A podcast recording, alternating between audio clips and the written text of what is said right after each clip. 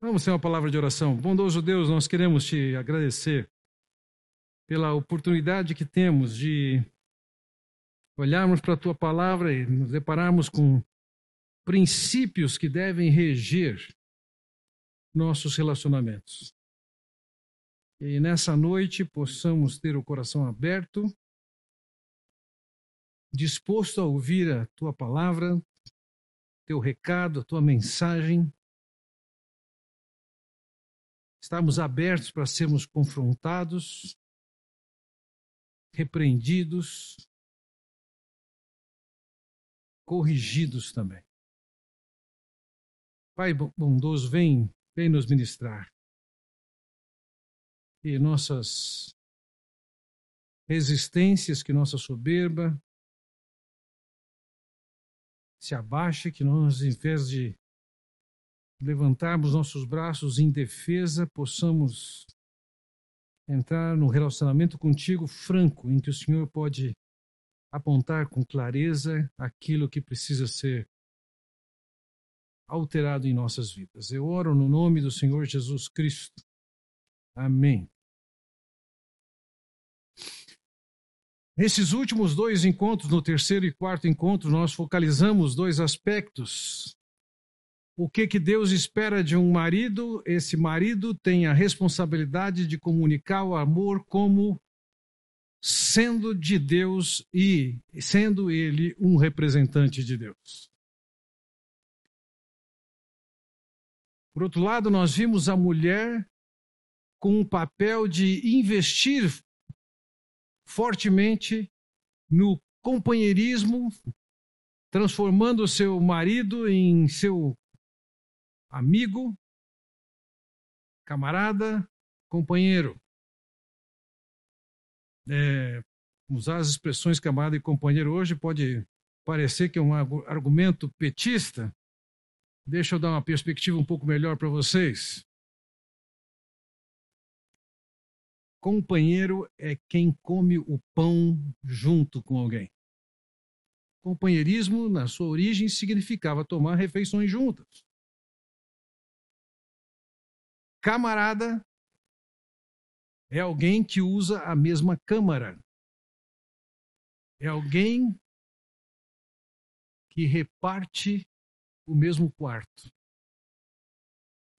E comunhão é alguém que tem alguma coisa em comum com outra pessoa. Partilham as coisas que têm juntos. E é a mulher quem, quem tem essa responsabilidade de investir no filos, na amizade do casal.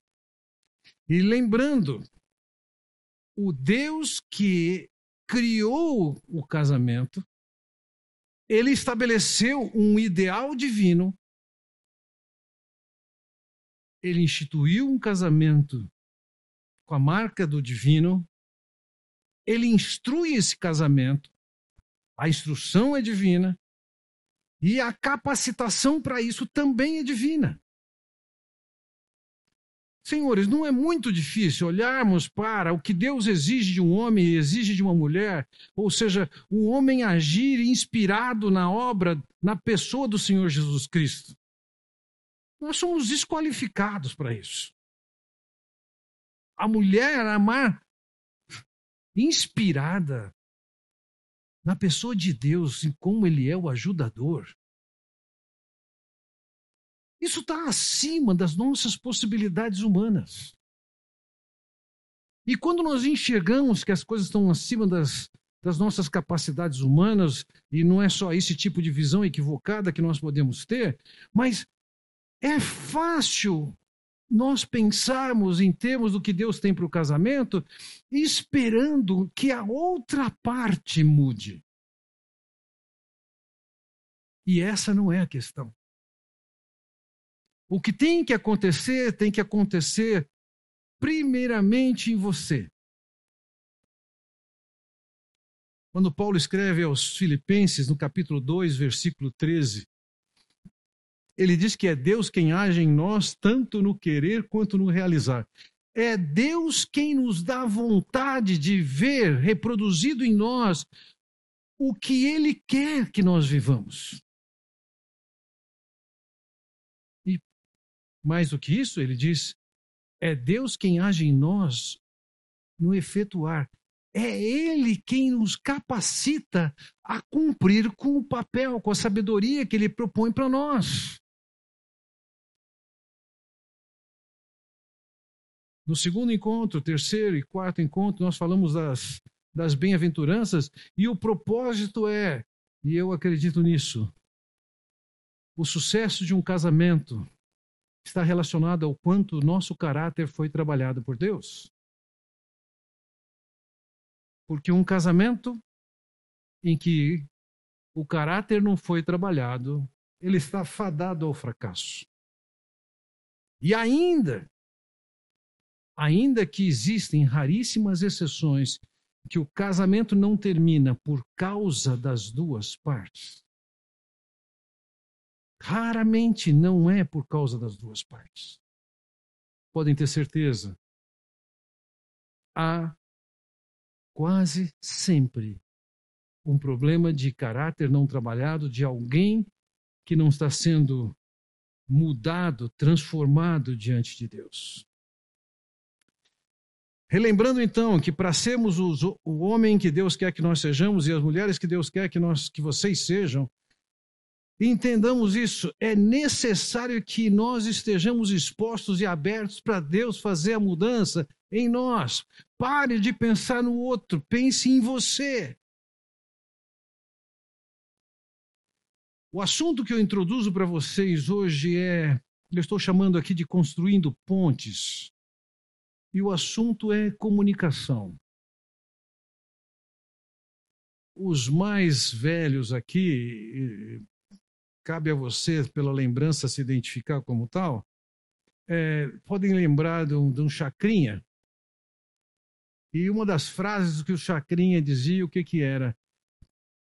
Quem não se comunica se estrumbica. Muitas vezes o problema não é aquilo que você identifica como problema, mas sim a maneira como se conversa sobre isso. Como que se comunica? Como que se ouve? É muito fácil mulheres reclamarem da falta de comunicação de casa. Eu, eu lembro que anos atrás eu fiz um casamento de um camarada que ele é bastante quieto e silencioso. E olhando para a realidade que eu conheço, que muitas vezes os maridos são absolutamente apáticos, sem conversar em casa. Maridos não são dos mais fortes, não têm excelência em termos de gerar comunicação. Em geral é assim. É, eu, eu, usei uma ilustração, eu falei para a noiva. Vai, vai ter ocasião que você vai se surpreender que seu marido fique tanto tempo calado. E de maneira desproporcional, aquele público morreu de rir. Eu acho que, em primeiro lugar, porque é uma realidade que muitos vivem dentro de casa. E, por outro lado, deviam conhecer aquele aquele moço que estava se casando e que realmente ele se destacava bastante pelo seu silêncio. Então, entendamos isso, é É comunicação o nosso assunto hoje. É fácil nós ignorarmos esse assunto enquanto ele pode ser um meio estratégico de resolver problemas no relacionamento. Se não existe uma comunicação ideal, não tem trânsito na ponte nem para ir, nem para voltar. Entenda, esse problema de comunicação não é novo. Em Gênesis capítulo 3, nós vemos a, a mensagem ali. Não foi isso que Deus disse. Estava sendo plantado ali um ruído de comunicação que atrapalhava na interpretação daquilo que havia sido dito. É lógico que o homem não caiu, Adão e Eva não caíram, não foi por causa de, de comunicação, mas a comunicação estava comprometida ali. Então, o problema de comunicação é tão antigo quanto o homem, entenda isso. Hoje nós somos mais de 7 bilhões de habitantes na Terra. E, segundo calculam, se nós somos mais de 7 bilhões, significa que antes desses 7 que estão vivos, já existiram outros 7 bilhões. Ou seja, nós estamos aí próximo dos 15 bilhões de seres humanos que já viveram. E o problema é comum a todos. O problema é tão antigo quanto o homem e traz graves consequências por isso. Eu quero, em primeiro lugar, passar para vocês três princípios gerais de comunicação. E depois eu quero olhar para vocês para princípios específicos. Por princípios gerais, eu gostaria que a gente olhasse dentro do, da carta de Paulo aos Efésios. E há três princípios que eu destaco nessa passagem aqui. Veja lá. primeiro deles, versículo 25, diz o seguinte: por isso, deixando a mentira, fale cada um a verdade com o seu próximo, porque somos membros uns dos outros. O primeiro princípio é o princípio de falar a verdade. É, nós, particularmente, somos um povo bastante mentiroso. Eu me lembro anos atrás, quando nossa a igreja se reunia, os lugares de cultos eram aqui embaixo, nesse salão como um todo.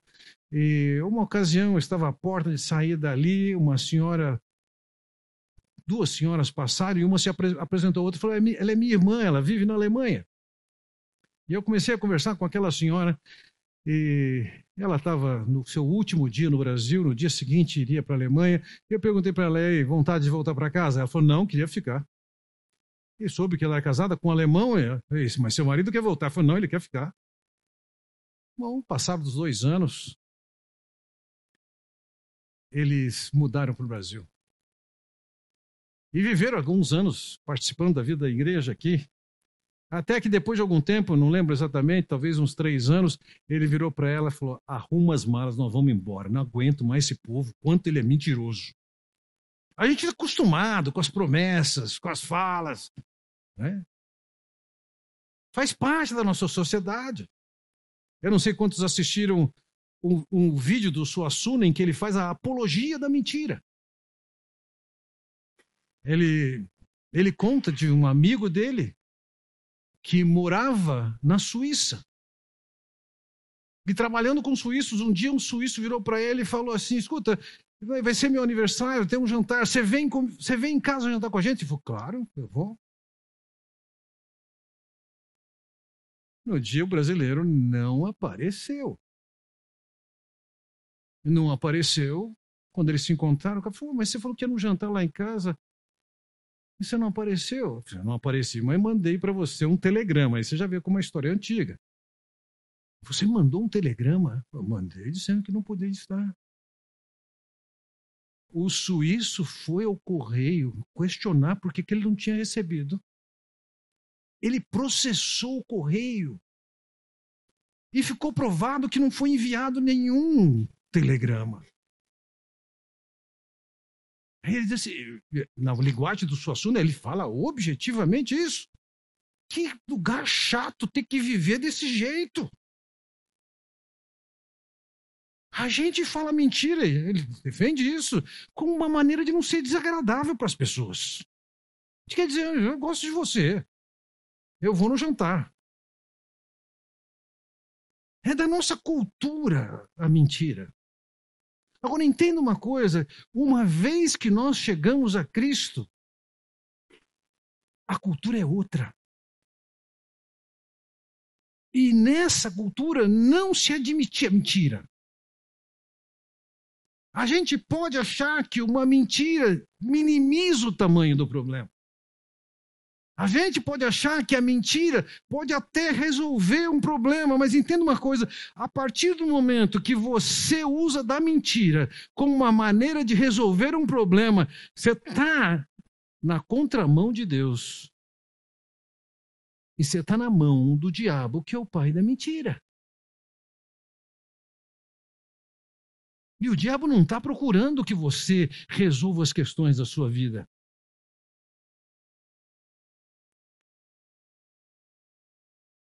Deixa mentira, fala a verdade.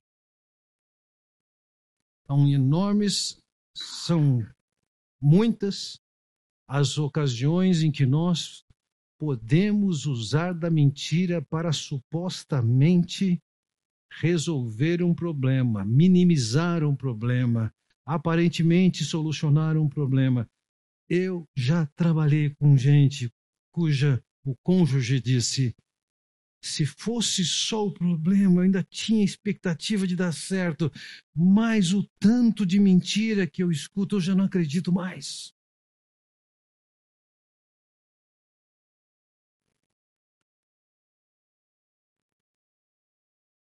Vamos imaginar que você está bastante chateada. Quem sabe você esteja lavando louça. Seu marido percebe que você não está bem. E sabe como que percebe? Você pode não perceber quando você está irritada. Mas quando você abre a torneira e a água bate no fundo da panela, o barulho é diferente. Não é difícil perceber quando a outra pessoa está irritada. E seu marido pergunta: tudo bem com você? Você fala, tá tudo bem. Ele fala, ah, tá. Você pode achar que a melhor maneira de resolver o problema ou de adiar o problema é, é dizer que está tudo bem, mas é mentira. Você poderia dizer isso falando a verdade, dizer assim: olha, tem problema, mas é melhor a gente não tratar disso agora. É simples. Mas a gente acaba transformando uma cultura de falar mentiras, até mesmo para não assumir os erros cometidos por nós. Garanto para vocês, e a minha garantia é muito menor do que o que Deus fala, usar da mentira para resolver um problema não resolve o problema e ainda arranja outro. Então nós temos que estar comprometidos aqui a fazer com que no nossa conversação, quando nós lidamos com coisas, que a gente seja verdadeiro. Tenha coragem de admitir eu estou errado. Eu errei. A culpa é minha você tem razão. É na admissão, na confissão, na humildade de reconhecer o próprio erro, que Deus atende e age com sua graça.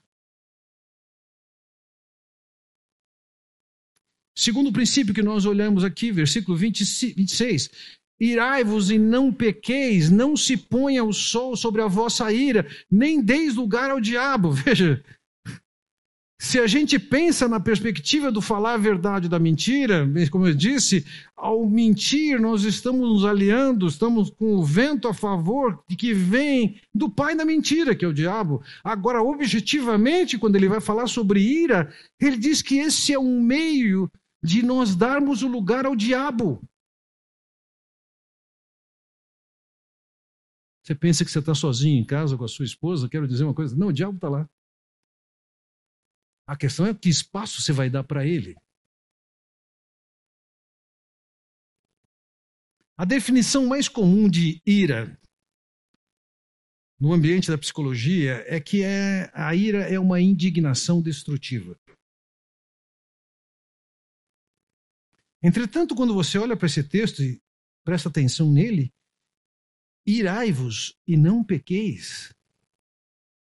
A ira não necessariamente é uma indignação destrutiva.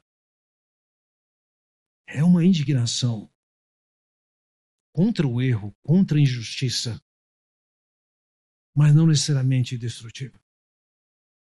Vejam, ele diz o objetivo: irai-vos, mas não pequeis, ou seja, é possível, mais do que isso, há uma ordem de Deus para que nós nos iremos, mas com uma ressalva, mas sem pecar. Então é possível uma ira que eu vou chamar aqui por enquanto de santa. E essa ira santa é o ideal.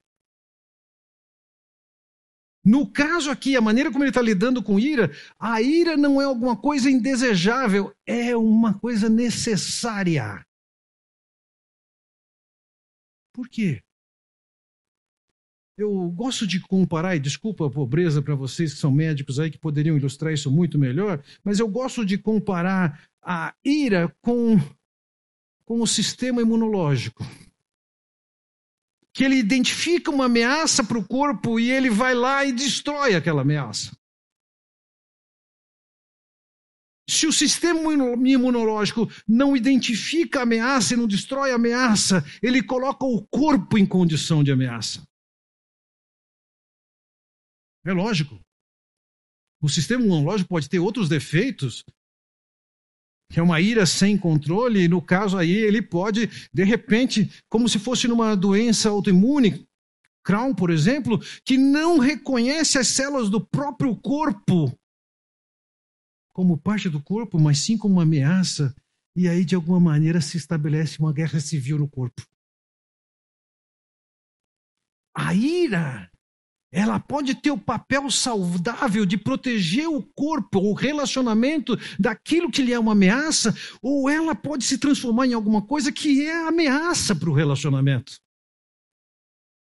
Por isso que ele diz: irai-vos, mas não pequeis. Com a ira você pode abençoar o casamento, ou você pode, com a ira, destruir o casamento. Com a ira você pode progredir na comunicação e na vida do casal, mas com a ira você também pode destruir o relacionamento.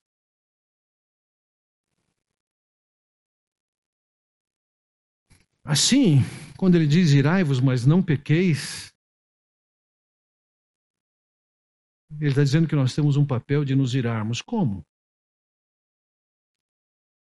Nós temos a responsabilidade de nos indignarmos com aquilo que é injusto, com aquilo que é opressor, com aquilo que é pecaminoso. A questão maior é que a maior parte das vezes nós nos indignamos e nos iramos naturalmente, não é por causa de uma coisa, o interesse do corpo de Cristo, mas é por causa do interesse seu. Não é por causa do interesse da verdade de Deus, da justiça de Deus, mas por causa do interesse seu. Não precisa levantar a mão. Quando foi a última vez que você ficou indignado no trânsito? Foi porque o camarada fez a conversão no lugar errado? Você ficou bravo por causa disso? Ou porque ele ultrapassou um sinal vermelho? Ou foi por quando ele teve um interesse semelhante ao seu de ocupar uma faixa? Ou porque ele está andando mais devagar do que você acha que ele devia? Por que, que você se indigna? Por causa da injustiça? Não. Normalmente nós nos indignamos porque aquela pessoa está afetando o meu interesse. O que eu quero. E não é assim dentro de casa. Você entende que você tem seus direitos, você tem seus privilégios, e você espera que nessas condições Deus esteja fazendo com que aquilo seja uma realidade. Seu marido, sua esposa cooperem com isso. E quando não acontece, você fica indignado. Mas entenda uma coisa. Por menos razoável que seja que seu marido esqueceu o aniversário de casamento, isso não é a mesma coisa que opressão, injustiça e pecado. Talvez você esperava no dia dos namorados um presente tão romântico do seu marido e ele lhe deu de presente uma frigideira nova. Eu posso entender a sua indignação, mas escute, isso não é pecado. A indignação que pede de nós é contra aquilo que é injusto. que transgride o que Deus estabelece como verdade.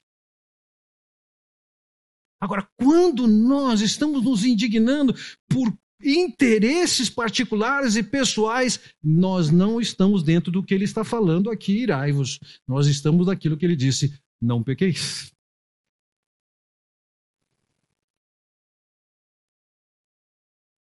Vamos lá, você identifica na sua esposa, no seu marido, uma conduta uma atitude imprópria que precisa ser mudada. Veja o que ele diz aqui assim: não se ponha o sol sobre a vossa ira. A ira santa, além de ter um motivo justo, ela tem um prazo de validade. Dentro da sociedade judaica, no Oriente Médio Antigo, o dia terminava com o sol, com o pôr do sol. Então, quando ele diz irai-vos e não pequeis, não se põe o sol sobre a vossa ira, significa o seguinte: a ira, a indignação que você tem hoje tem que terminar até o pôr do sol, ou que seja, até virar um dia. Você não pode levar para o dia seguinte. Então você peca se irando quando a sua indignação não é por causa dos interesses de Deus, é por causa dos seus interesses. A sua ira é pecado quando ela passa do pôr do sol. O que, que isso significa? Significa sim, a indignação cabe, ela é válida, ela é importante. Ela lida com ameaças e afasta as ameaças. Entretanto, quando você faz com que essa ameaça passe do pôr do sol ou para o dia seguinte, Deus está dizendo: você está dando lugar para o diabo. Tem que ter parado lá atrás. Olha, isso não significa que você tem que resolver sua razão de indignação, de ira hoje. Não é assim. Alguns entendem que você tem que resolver o problema da ira hoje significa resolver o problema hoje. Não. Não é disso que ele está falando. Se eu estou indignado com a Carmo por alguma coisa que ela fez ou deixou de fazer, a solução para minha ira não é ela fazer o que eu estou querendo que ela faça. A minha ira, meu sentimento, minha indignação tem que ser resolvida eu e Deus agora. Se existe alguma coisa que eu preciso resolver com a karma, eu vou até escolher o momento mais oportuno para fazer isso. Vou escolher as palavras. Vou ter certeza que eu estou falando a coisa que procede. Não é de qualquer jeito. Então há lugar para ira no relacionamento? Ah, Deus está mandando, irai-vos. Mas ela não pode passar o pôr do sol. Ela não pode ser por motivos egoístas. Você fala assim: ah, mas ele esqueceu do aniversário de casamento. De novo.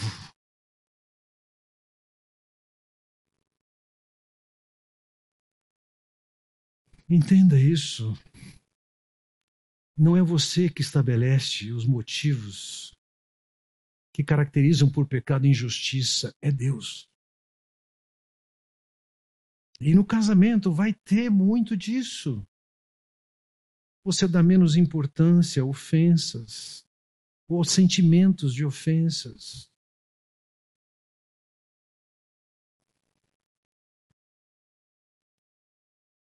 Terceiro princípio, capítulo 4, versículo 29. Não saia da vossa boca nenhuma palavra torpe, sim unicamente a que for boa para edificação, conforme a necessidade, e assim transmita graça aos que ouvem. Veja, o primeiro princípio é o princípio da verdade, o segundo princípio é o princípio da ira adequada dentro dos padrões e limites que Deus estabelece.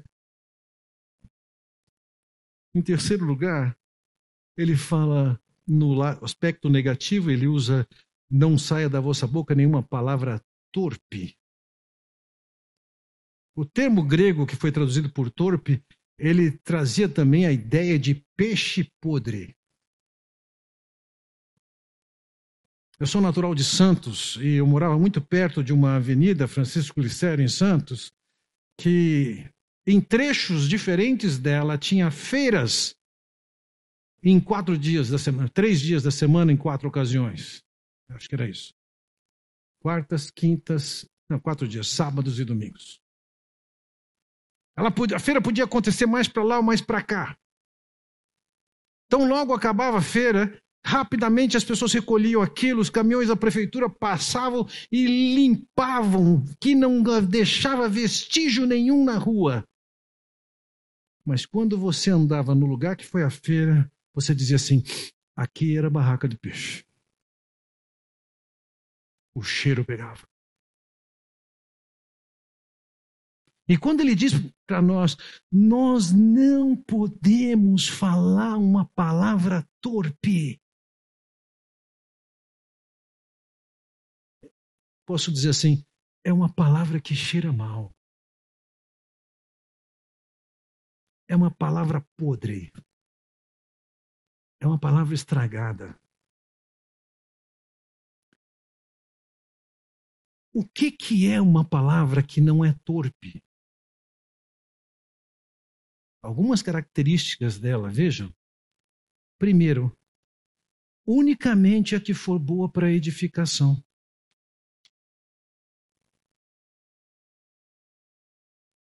Se eu falar o que eu estou pensando em falar, vai ajudar a minha esposa? Vai ajudar o meu marido? Eu vou edificar eu vou destruir alguma coisa?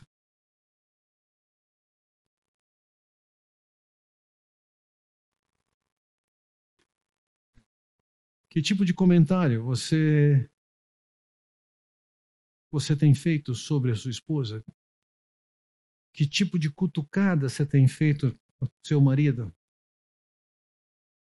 O que você tem feito? Constrói. Ou destrói?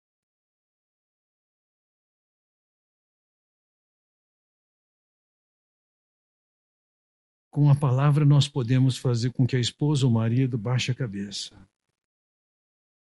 se sinta constrangido, se sinta envergonhado, se sinta sem valor. Mas ele está dizendo, unicamente se for edificar, ou seja, se não for edificar, cala a boca.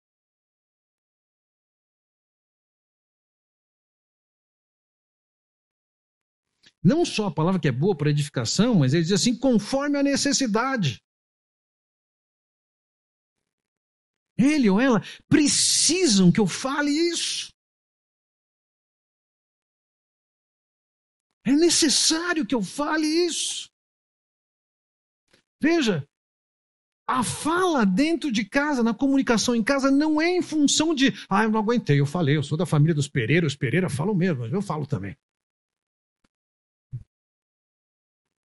Não é a sua necessidade de falar. É a necessidade do outro. Precisa que eu fale. Não poucas vezes, nesses dias, conversando com a Carmen, entendemos. Eu entendi que tem uma situação que eu preciso falar para alguém. Ainda não sei como, não sei quando, não sei em que condições, mas tem alguma coisa que eu preciso falar. É um alerta.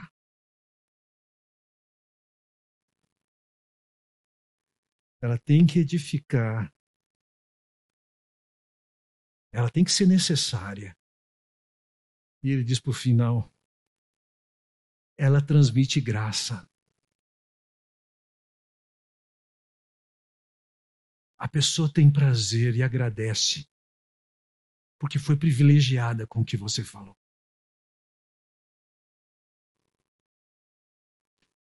Veja, não significa que isso é fazer elogios. Nós temos aqui na igreja um camarada, pelo menos um, deve ter mais, mas tem um que tem um restaurante aqui em Barão Geraldo, ele é um amigo. E algumas vezes eu digo para ele, rapaz, eu comi um prato no seu restaurante, cara, horrível. Repense. Ah, eu consumi isso no seu restaurante. Reconsidere. E, em geral, ele faz coisas muito boas.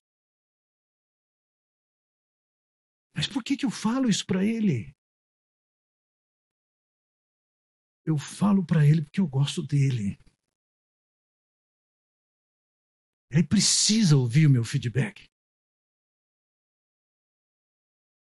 E ele mesmo me diz: prefiro que você me fale isso do que, do que meus clientes saiam descontentes e simplesmente deixem de usar.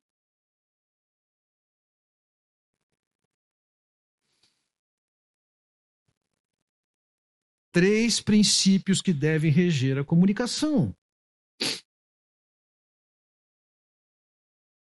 Falar a verdade, irar-se dentro dos padrões de Deus e transmitir graça. Perguntas?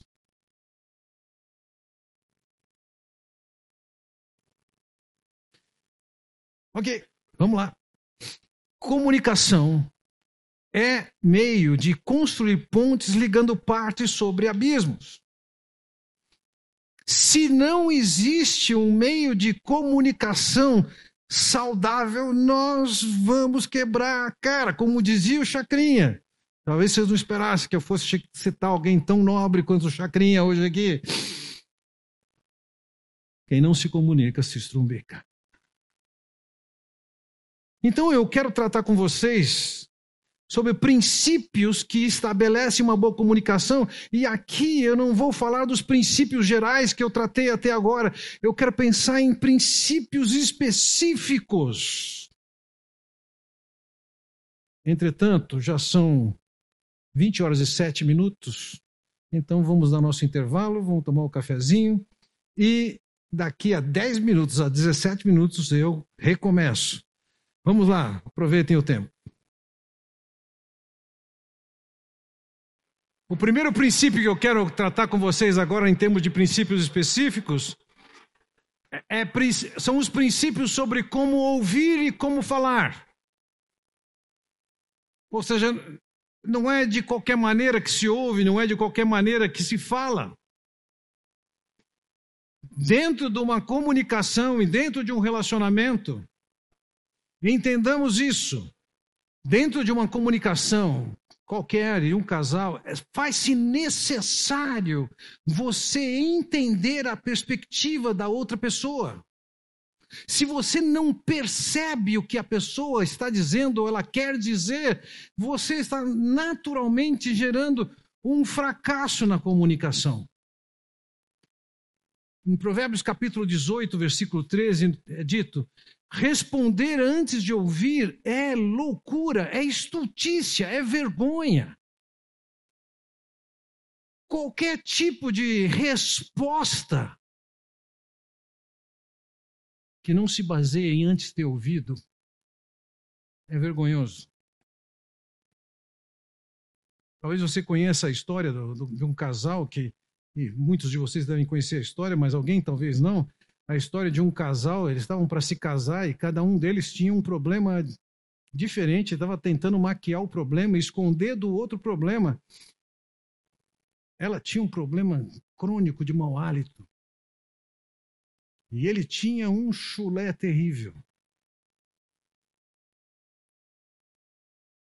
E eles foram tentando escondendo com recursos que podiam, até que não teve jeito, se casaram Chegaram à noite de núpcias.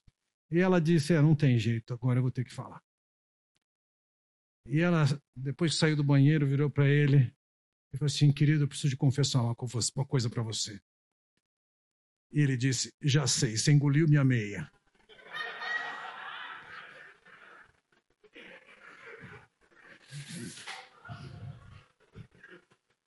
Presta atenção antes de falar. Não tire conclusões precipitadas. Isso, isso, isso é alguma coisa que está acontecendo comigo, com a Carmen, de vez em quando, eu me precipitando. É, à medida que eu vou conhecendo a mais, eu acabo tendo, estando lendo o que ela está podendo fazer. Mas não é isso que eu estou falando. Eu estou chamando atenção para outra coisa. Para. Ouve. Presta atenção. Veja, em Tiago capítulo 1, versículo 19, diz o seguinte: Sabeis essas coisas, meus amados irmãos, todo homem, pois, seja pronto para ouvir, tardio para falar, tardio para se irar. Pronto para ouvir e tardio para falar. Ouça.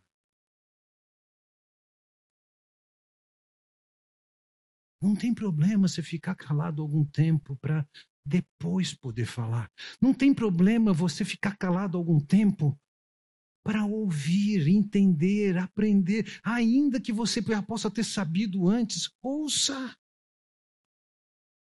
Mas talvez você, homem, mulher, podem dizer assim: não, não, mas eu já sei, eu, eu bato o olho, eu já sei. Sabe, tem uma pessoa que bate o olho e já sabe. É Deus. Você não é essa pessoa. Ouça ser pronto para ouvir, estar tá, para falar, é, é, é, proporcional ao que nós temos. Nós temos duas orelhas e uma boca para ver se a gente ouve o dobro do que a gente fala.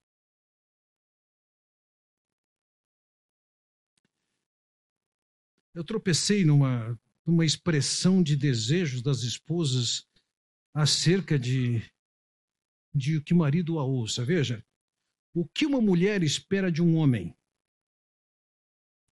um ouvinte que se importa. O que uma mulher espera de um homem, lista revisada, quando ela tem 32 anos de idade? Que ele ouça mais do que fale. O que uma mulher espera de um homem, lista revisada aos 42 anos de idade? Que sinalize com a cabeça que está ouvindo enquanto ela fala. O que uma mulher espera de um homem, lista revisada aos 52 anos de idade? que não pegue no sono quando está tentando expressar seus sentimentos.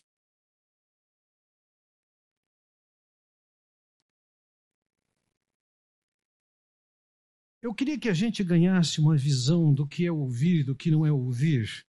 Carmo, por favor, compartilha conosco um pouco o que, que é ouvir e não ouvir que nós precisamos aprender.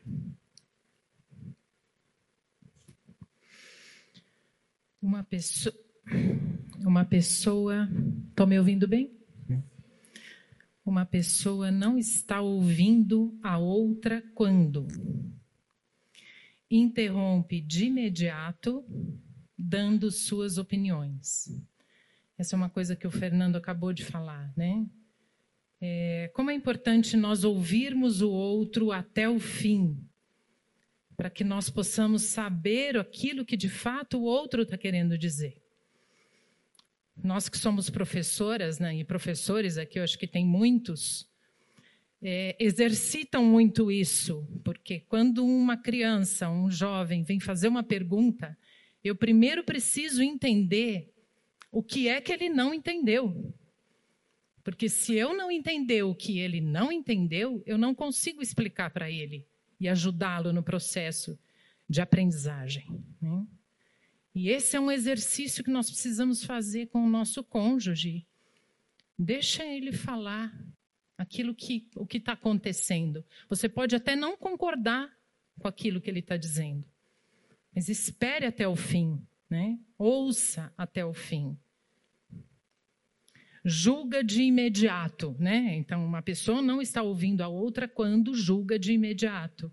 Julga de imediato por quê? Porque não ouviu até o fim.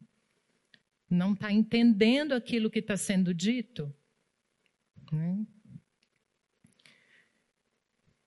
Se adianta e adivinha o que ele ou ela vai dizer. Né? Então, assim, interrompe e não deixa o outro terminar, adivinhar, ah, já sei, você vai falar isso, isso, isso. Não. Não é isso que eu ia dizer se altera com cansaço, irritação, desgosto e fica se defendendo. Então, é, é muito curioso, né? Num, num diálogo, numa conversa, é, não sei se os homens têm essa sensibilidade, mas eu garanto que mulheres têm essa sensibilidade de perceber que não está sendo ouvida. Só pela posição do seu corpo. Só para onde ele está olhando. Ele não precisa nem estar tá olhando no celular, né? Porque às vezes ela está falando e ele está aqui, né? Não, pode falar, eu estou prestando atenção. Você pode até estar prestando atenção. Fernando é uma pessoa que consegue fazer isso. de, de verdade, ele consegue fazer, escrever alguma coisa prestando atenção no que está acontecendo. Eu não consigo. Mas o que é importante nisso, na, na minha opinião, é o que você está comunicando para o outro. Você está comunicando que você está prestando atenção? Você pode até estar, mas o que é que você está comunicando? E é isso é importante na comunicação, é o que você de fato consegue comunicar. Faz gozações do que está ouvindo. Existem brincadeiras, né, entre casal que em casa tudo bem. É uma delícia, né? Mas existem brincadeiras que no social ou que no grupo que você faz com o seu cônjuge, você pode ofendê-lo. Você pode expor o seu cônjuge. Né? Você pode é, ofender algo no seu coração. Existe uma situação, até foi uma das situações que eu citei no, no encontro que nós fizemos, de um casal que oravam juntos. E ele, de alguma forma, fez uma brincadeira com a oração que ela fez. E era um, algo profundo do seu coração que ela colocava diante de Deus. Aquilo foi motivo para os dois não conseguirem mais orarem juntos. Então nós precisamos tomar cuidado com o que é que está, né? Que brincadeira que está sendo feita, né? É claro que o relacionamento entre marido e mulher é uma delícia a leveza. Né? Brincar, um tirar sarro do outro, dar, dar risada, isso é uma delícia. Mas nós precisamos tomar um pouco de cuidado em relação àquilo que nós estamos fazendo. Em que momento, em que lugar, com quem. Né? Postura não dirigida. Então, assim, eu estou lá falando, ele está lendo, estou fazendo caretas, né? Estou sendo cínico em relação àquilo que está sendo colocado, com um ar de entediado, né? Cansei, né? Não quero ficar, né? Manter-se acordado, como o Fernando falou, né? Então, esses são sinais que nós precisamos tomar cuidado, porque a gente vai percebendo que o outro não está me ouvindo. Quais são as marcas de um bom ouvinte? Tem alguma coisa que vocês identificam como uma, uma marca de que você percebe que o outro não está ouvindo, que você gostaria de colocar aqui para a gente agora? Tem alguma coisa que vocês queiram falar? Alguém tem coragem? Diga.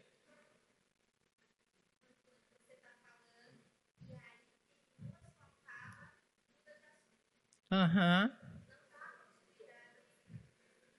Então, de alguma. Vocês ouviram a, a Sayuri? Ela disse que quando você está falando, ela, você termina de falar, outra pessoa muda de assunto. Então, dá a entender, né, Sayuri, que aquilo não foi, não foi ouvido, né? que você não se fez é, prestar atenção né, naquilo que você disse. É, mais alguém? Corajoso? Marcas de um bom ouvinte. Escuta independentemente se concorda ou não. Você não está entendendo. Então, a, a, o ouvir, independente da, independentemente se você concorda ou não, se aquilo que a pessoa está dizendo aconteceu de fato ou não. Né? Porque muitas vezes é assim, você agiu desse jeito comigo, eu me senti assim. Não, mas eu não agi assim com você. Né? Mas eu me senti assim. então o que importa é como que o outro está se sentindo. Você pode até não ter dito. Né? E, e ali eu entendo que existe uma necessidade de de entender como que o outro se sentiu, né? Não necessariamente aquilo que você tenha falado. Faz perguntas que deixam aquelas conversas mais claras ou que transparecem para o outro que de fato você está ouvindo. Então, você participa da conversa. Né? Mas e aquilo? E aquilo outro? E o que, que aconteceu com, sei lá, fulano, com você? O que, que você pensou? Como é que você sentiu naquela situação? Se esforce por entender a mensagem por trás das palavras. A mulher, ela sonha com isso. que às vezes a mulher não fala, mas ela quer ser entendida, né? E esse acho que é um exercício muito nosso, mulheres, de ser muito claro daquilo que está de fato passando no seu coração. Porque o seu marido não é obrigado a entender se você não disse. Mas existem coisas que estão ali nas emoções, que a gente pode ter um pouquinho de sensibilidade, né? E de ver, não, ele está triste, tem alguma coisa aí. Né? Ele está dizendo que está tudo bem, mas eu estou percebendo que não está. O que de fato está acontecendo ali? Né? Que a gente possa ter um pouco de sensibilidade com o outro. Permite que o outro expresse seus sentimentos e opiniões sem temor. Nós não podemos ter temor para compartilhar algo com o nosso cônjuge. Nada. Nós precisamos criar esse ambiente de transparência e que podemos, possamos ter liberdade para dizer sobre tudo com os nossos cônjuges. E essa liberdade, quem dá é o outro. Eu posso dizer tudo para o Fernando. Por quê? Porque eu sei que ele vai ouvir. Ele, eu posso até estar tá fazendo uma coisa absurda, assim, algo que, que é que não é legal mas ele vai me ouvir e no final ele vai colocar aquilo, a opinião dele.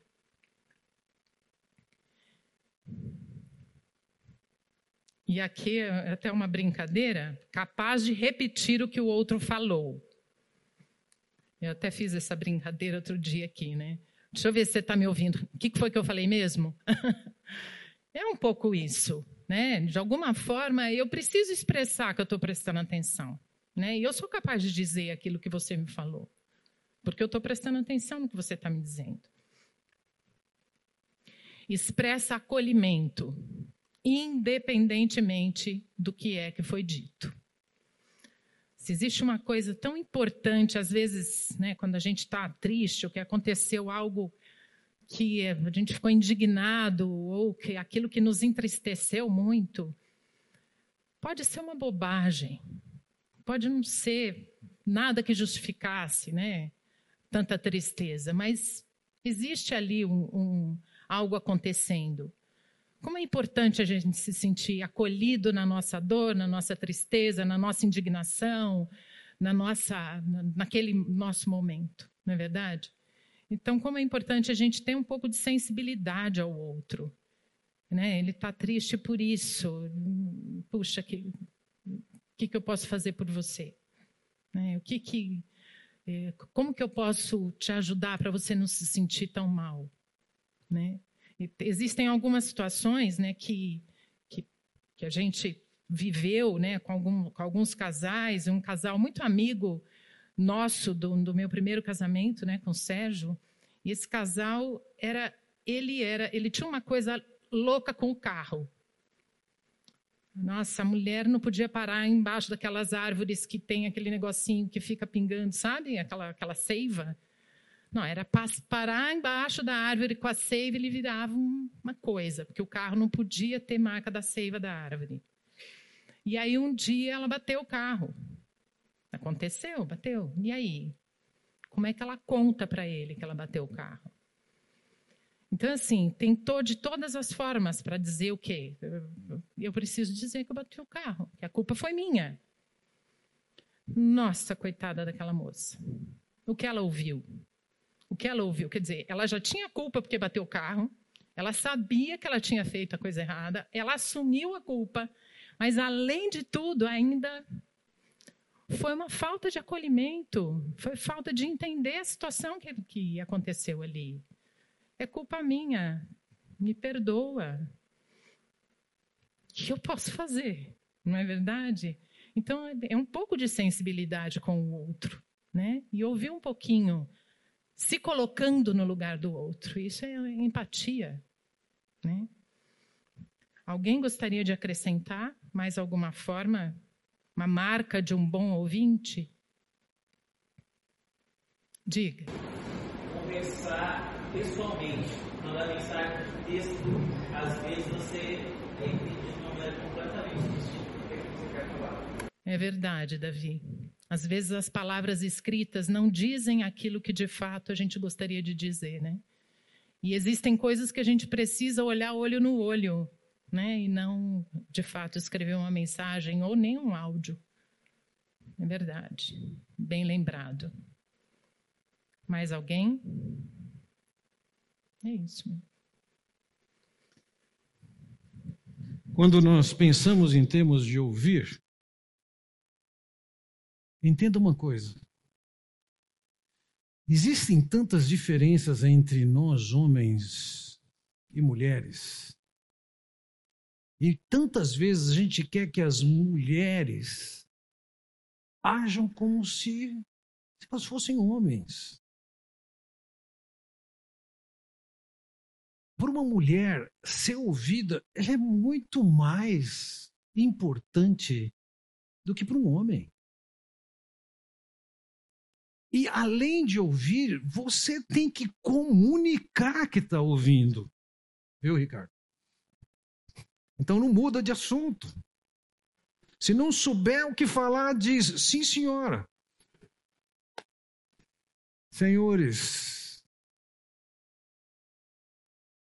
para nós pode ser um desafio maior, mas o desafio não é o ouvir, o desafio é investir no relacionamento dos dois. Então, claro, você tem que comunicar muito bem que você está ouvindo. E só ficar quieto não necessariamente está comunicando o que você está ouvindo. E entenda uma coisa. Talvez vocês mulheres, talvez você, Carmo, possa me quantificar. Eu vou fazer a seguinte afirmação. Quando uma mulher está querendo ser ouvida, ela não necessariamente precisa do seu julgamento, do seu conselho, da sua sugestão, da solução que você tem. Ela precisa só ser ouvida. Para vocês, homens, isso pode ser um absurdo, mas é assim. Então não tenha pressa em ouvir para concluir o assunto, para dizer o que tem que ser feito. Ouça Talvez você tenha que perguntar: o que, que você espera que eu faça agora? Você quer ouvir minha opinião? Pode ter certeza, uma boa parcela das vezes ela não quer ouvir a sua opinião. Mulheres, estou falando, é assim, levanta a mão, deixa, eu, deixa eu entender isso. Tem um número substancial aqui.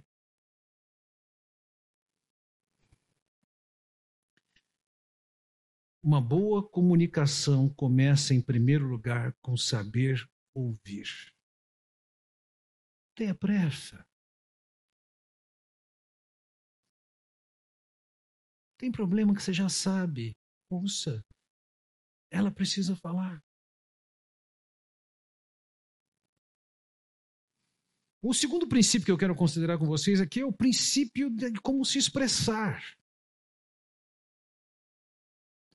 Veja, o texto de Provérbios, de Provérbios 18 diz: A morte e a vida estão no poder da língua, o que bem a utiliza come do seu fruto. Veja, a língua tem um poder de matar ou de trazer vida.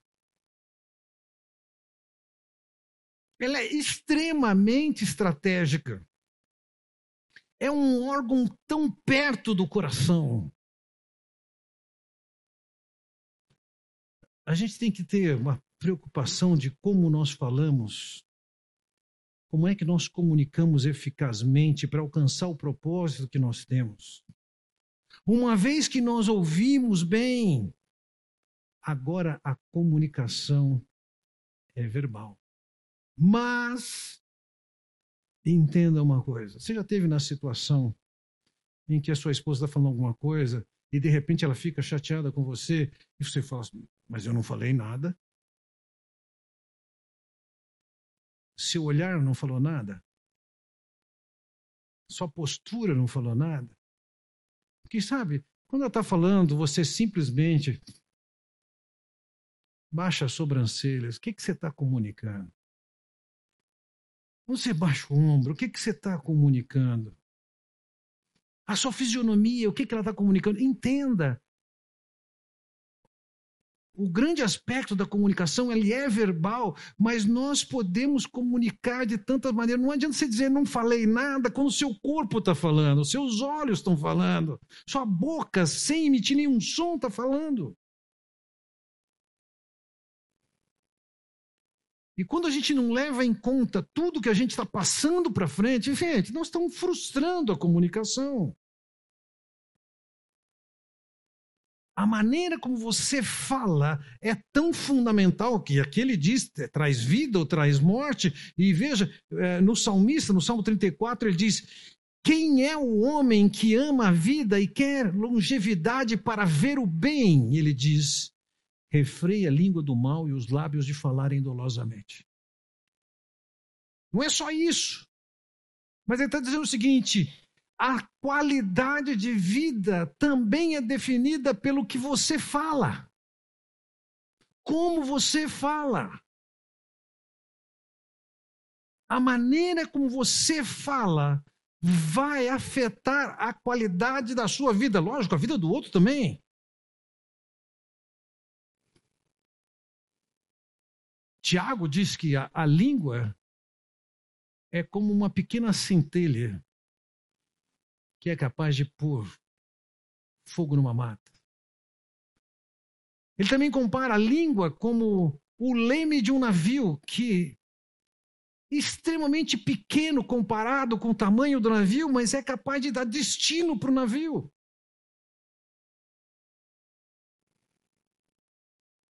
A língua é extremamente estratégica.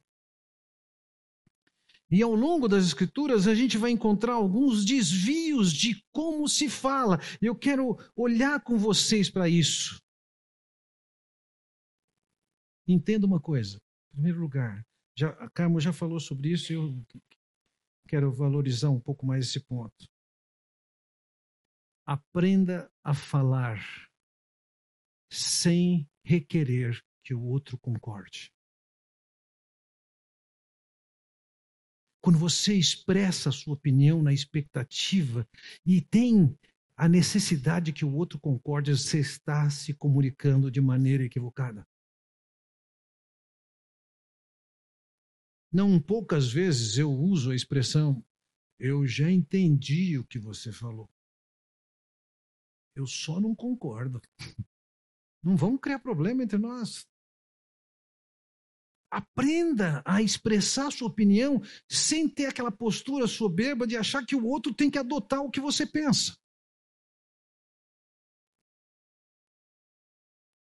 Segundo,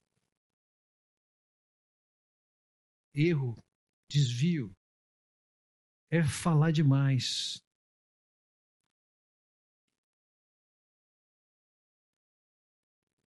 A Bíblia compara a tagarelice como, como a, a brincar com pontas de faca. Você vai acabar se machucando. Sabe, nós falamos aqui sobre a necessidade de ouvir. Homens e mulheres têm que aprender a ouvir. Mas homens e mulheres têm que aprender a falar menos. Se você quer seu marido ouvindo você, entenda uma coisa: fala pouco. É covardia e crueldade fazer a esposa ou o marido refém para ficar falando o que quer falar por tanto tempo que quer falar. No passado, no Uruguai, existia um ginecologista, também consultor da ONU em assuntos de saúde, é, Caldeiro Barça, ele ele, quando era abordado por alguém, de alguém queria conversar com ele, ele dizia para a pessoa: Você tem cinco minutos. E a pessoa que dizia para ele: Mas eu não consigo falar em cinco minutos. Ele dizia, então não é importante. Quando você conseguir falar em cinco, a gente conversa.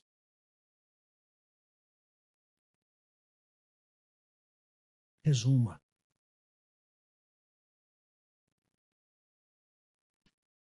Próximo. Veja, Provérbios capítulo 12, versículo 18 diz: Alguém há cuja tagarelice é como pontas de espada, mas a língua dos sábios é medicina. Esse, esse tagarelice, a falar demais. Isso é um desvio. Veja, Provérbios 15, 1 diz: A resposta branda desvia o furor, mas a palavra dura suscita a ira. Com uma palavra dura, isso é um desvio. Isso aqui não é o jeito correto. Não, não eu, sou, eu sou assim mesmo. Não, você é assim mesmo, mas está errado. É um desvio.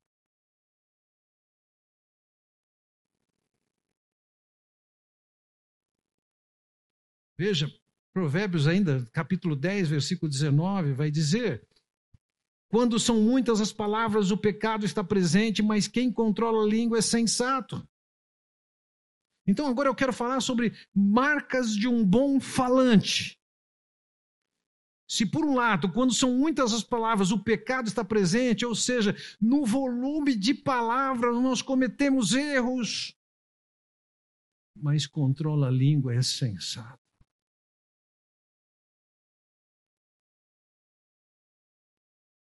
Então, um bom falante modera o seu falar. Não pode ser um ato de sufocar, de afogar a pessoa. Fala, ouça mais do que falar. Modere os lábios. Nós já falamos sobre isso, mas vale a pena considerar novamente. Ele diz: Minha boca fala a verdade, pois a maldade causa repulsa aos meus lábios. É princípio nosso falar a verdade. Ou em Provérbios capítulo 12, versículo 22, que diz: O Senhor odeia os lábios mentirosos, mas se deleita com os que falam a verdade. O princípio de falar a verdade agrada a Deus. Ou como ele diz em Provérbios 15, nós já vimos isso, a resposta calma desvia a fúria, mas a palavra ríspida desperta a ira. O falar amável é árvore de vida, mas o falar enganoso esmaga o espírito. Veja, resposta calma, falar amável. É isso que é o ideal nosso. dentro da cultura familiar em que você vive, é possível que vocês possam ser sempre agressivos e duros. Tem um personagem no Nordeste que eu suponho que é inspirado num personagem, uma pessoa real, que é o chamado Seu Lunga. Quantos aqui já ouviu falar do Seu Lunga? Alguns de vocês. Se for na internet pesquisar, você vai encontrar humoristas falando do seu Lunga. Seu Lunga sempre está mal-humorado e sempre tem que dar uma palavra na contramão. Conta que o seu Lunga estava no ônibus e alguém entrou. Ô, seu Lunga, onde é que o senhor está indo? Ah, estou indo no, no funeral do fulano. Falei, o fulano morreu? Não, nós vamos enterrar ele vivo. É, é, ele, tá, ele tem sempre uma palavra de mau humor. Veja, resposta calma. Falar amável.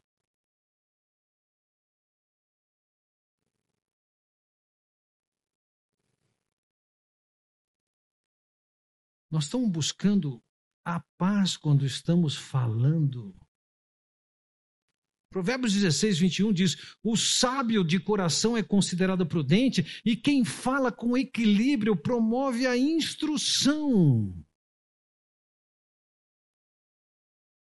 Calma. amável, equilíbrio. Não é de qualquer jeito. Ou como ele vai dizer no 25, 25, como água fresca para a garganta sedenta, é a boa notícia que chega com uma terra distante, ou seja, uma palavra. Uma notícia, uma fala,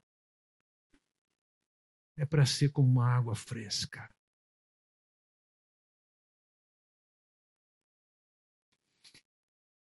Não é de qualquer jeito.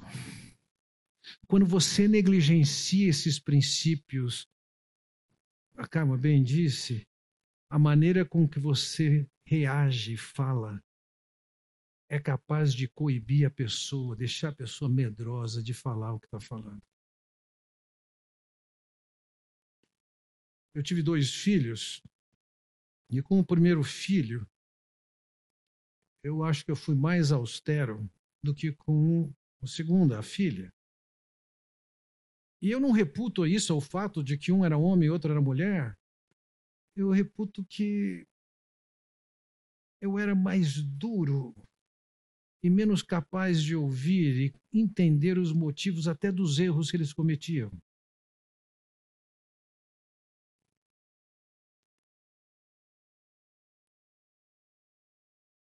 Nós vamos viver realidades dentro de casa. Falhas, defeitos, ofensas. Como nós vamos ouvir e como nós vamos falar vai definir o que vai ser no futuro.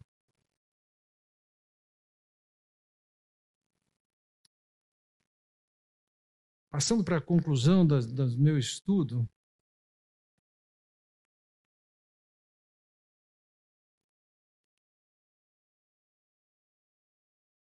que que nós devemos fazer numa condição como essa? Salmo 141, 3 tem uma oração. Ele diz aqui: Põe, ó Senhor, uma guarda à minha boca, guarda a porta dos meus lábios.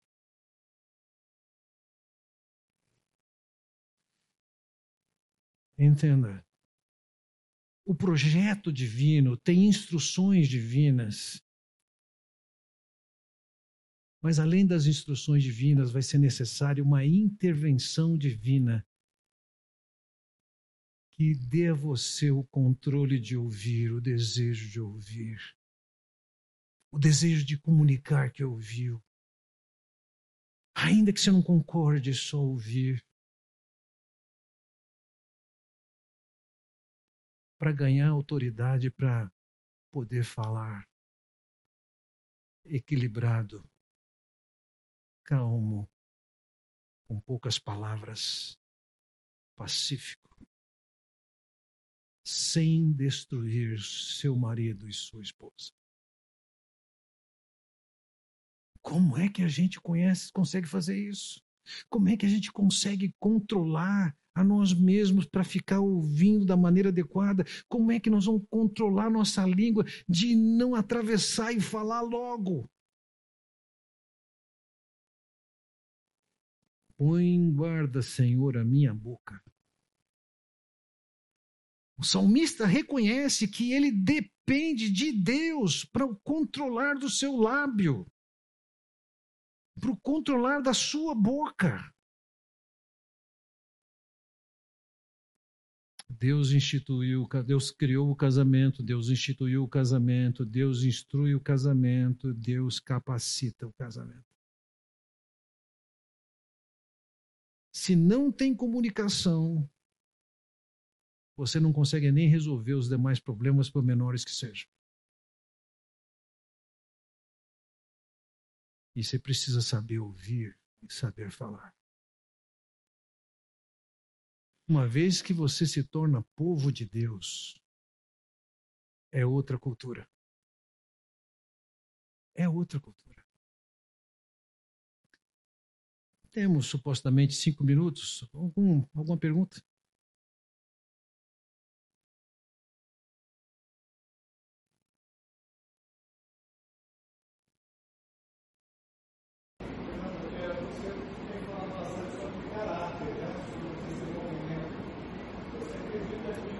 conversão, quando muito mais maduro se converte, esse processo será que acontece? Quantas mudanças, né? A pessoa falou de, de fala, de verdade, de, de transformação de Deus nessa vida, na vida de uma pessoa mais madura que se converte.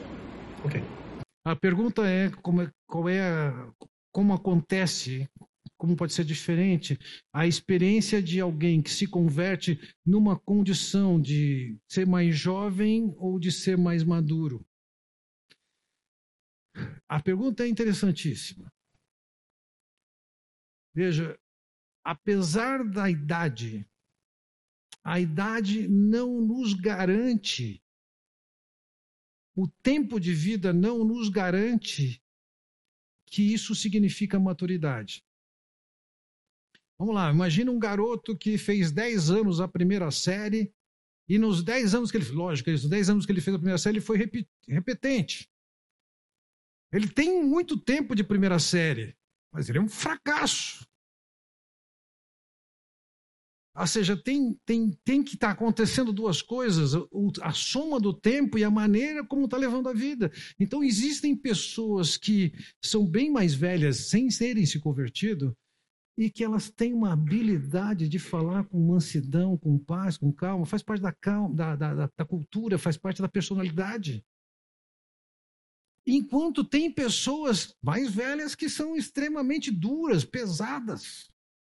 E na juventude também acontece isso. O que vai ser determinante para essa pessoa é a sua experiência com Cristo, e eu diria, não é nem só a conversão, mas é o desejo e a busca de que Deus a transforme à semelhança do Senhor Jesus Cristo.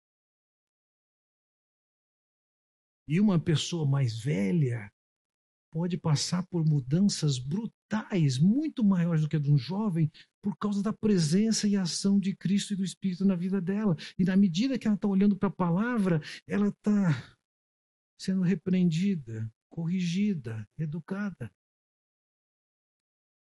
O fator número um que determina a mudança na vida de um jovem ou de uma pessoa mais velha é a abertura que ela dá para Deus transformar a sua vida.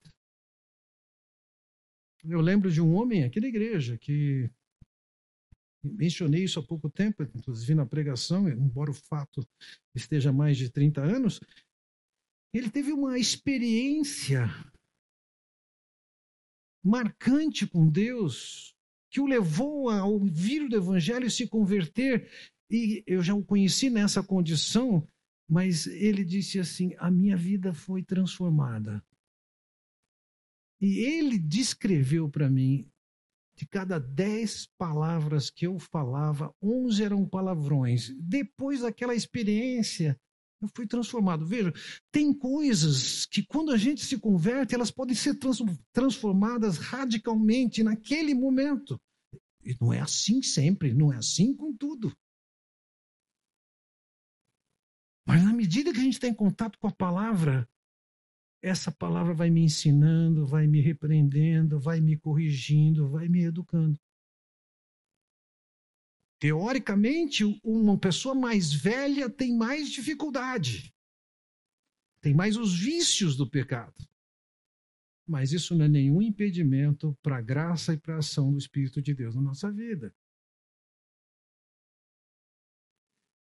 A maturidade tem relevância? Tem relevância quando a maturidade é acompanhada da ação de Deus na vida.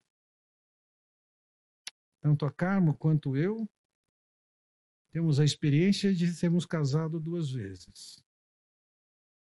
E tanto ela quanto eu somos capazes de ver nossas atitudes quando éramos mais jovens que faziam com que o relacionamento inicial fosse um pouco mais difícil, mais atritos na maturidade, e aqui não significa somente a idade, mas o tempo com Deus, eu diria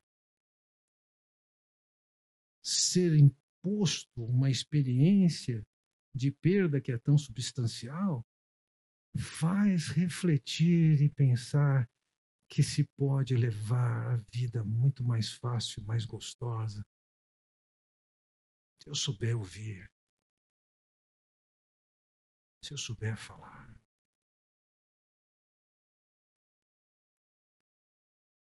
Então nós temos que ter esses esses dois, vamos trabalhar com esses dois elementos. A gente tem o eixo da soma de dias, mas tem o eixo da experiência com a palavra e com Deus na graça dele. Isso dá outro tipo de maturidade. Lembra do Salmo 100? Desculpa, alguém pode estar com a Bíblia facilmente e, e ler em voz alta 119, versículos 98 a 100.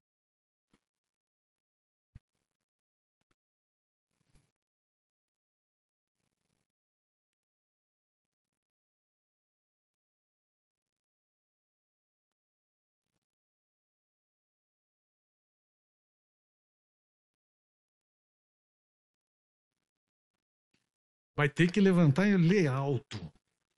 É. Os teus mandamentos me fazem mais sábio que os meus inimigos, porque aqueles eu os tenho sempre comigo. Compreendo mais do que todos os meus mestres, porque medito nos teus testemunhos.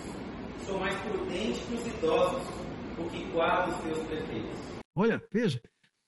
Tem vantagem que alguém pode ter o aluno em relação ao mestre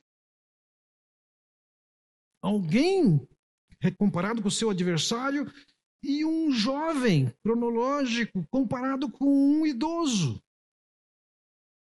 O que é que faz a diferença nesses três casos?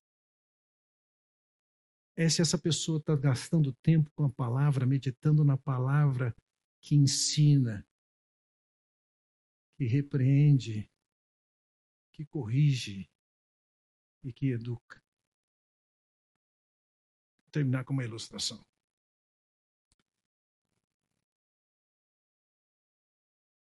Esqueci o nome do camarada agora, mas ele é um camarada que teve um papel importante em termos de preparo do trabalho missionário no qual eu me converti. E ele conta que ele contava, né, é falecido, que em outros tempos que ele andava de avião, ele estava sentado num avião com a Bíblia aberta e Naquela época, a comissária era chamada de aeromoça, e a aeromoça vinha com a bandeja, copos de uísque, ela vinha pelo corredor perguntando: uísque? Uísque? E chegou nele com a Bíblia aberta, ela virou para ele e falou assim: suco de tomate.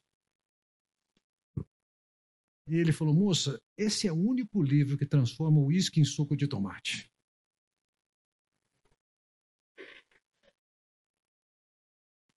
A transformação que tem que acontecer no seu lar depende do seu contato com essa palavra, sendo jovem ou sendo velho. A diferença vai ser a reflexão na palavra e deixar essa palavra atuar em você, sendo jovem ou sendo velho. Então, você pode olhar que a juventude pode ajudar em algumas coisas, não tem tantos vícios, a juventude atrapalha tantas outras uma idade mais avançada, em algumas coisas pode ajudar mais, em outras pode atrapalhar. Independentemente disso, é a palavra que opera e transforma. Vamos orar. Pai Celestial, muito obrigado pelo tempo que tivemos nessa noite. Que nós possamos olhar para a tua palavra e sermos aprendizes de como ouvir, de como falar que o Senhor nos molde, que sejamos representantes teus da melhor comunicação no relacionamento entre marido e esposa. Põe guarda na nossa boca, Senhor. Vigia-nos. Faz-nos perceber os desvios que nós estamos entrando. É o que eu peço em nome do Senhor Jesus. Amém.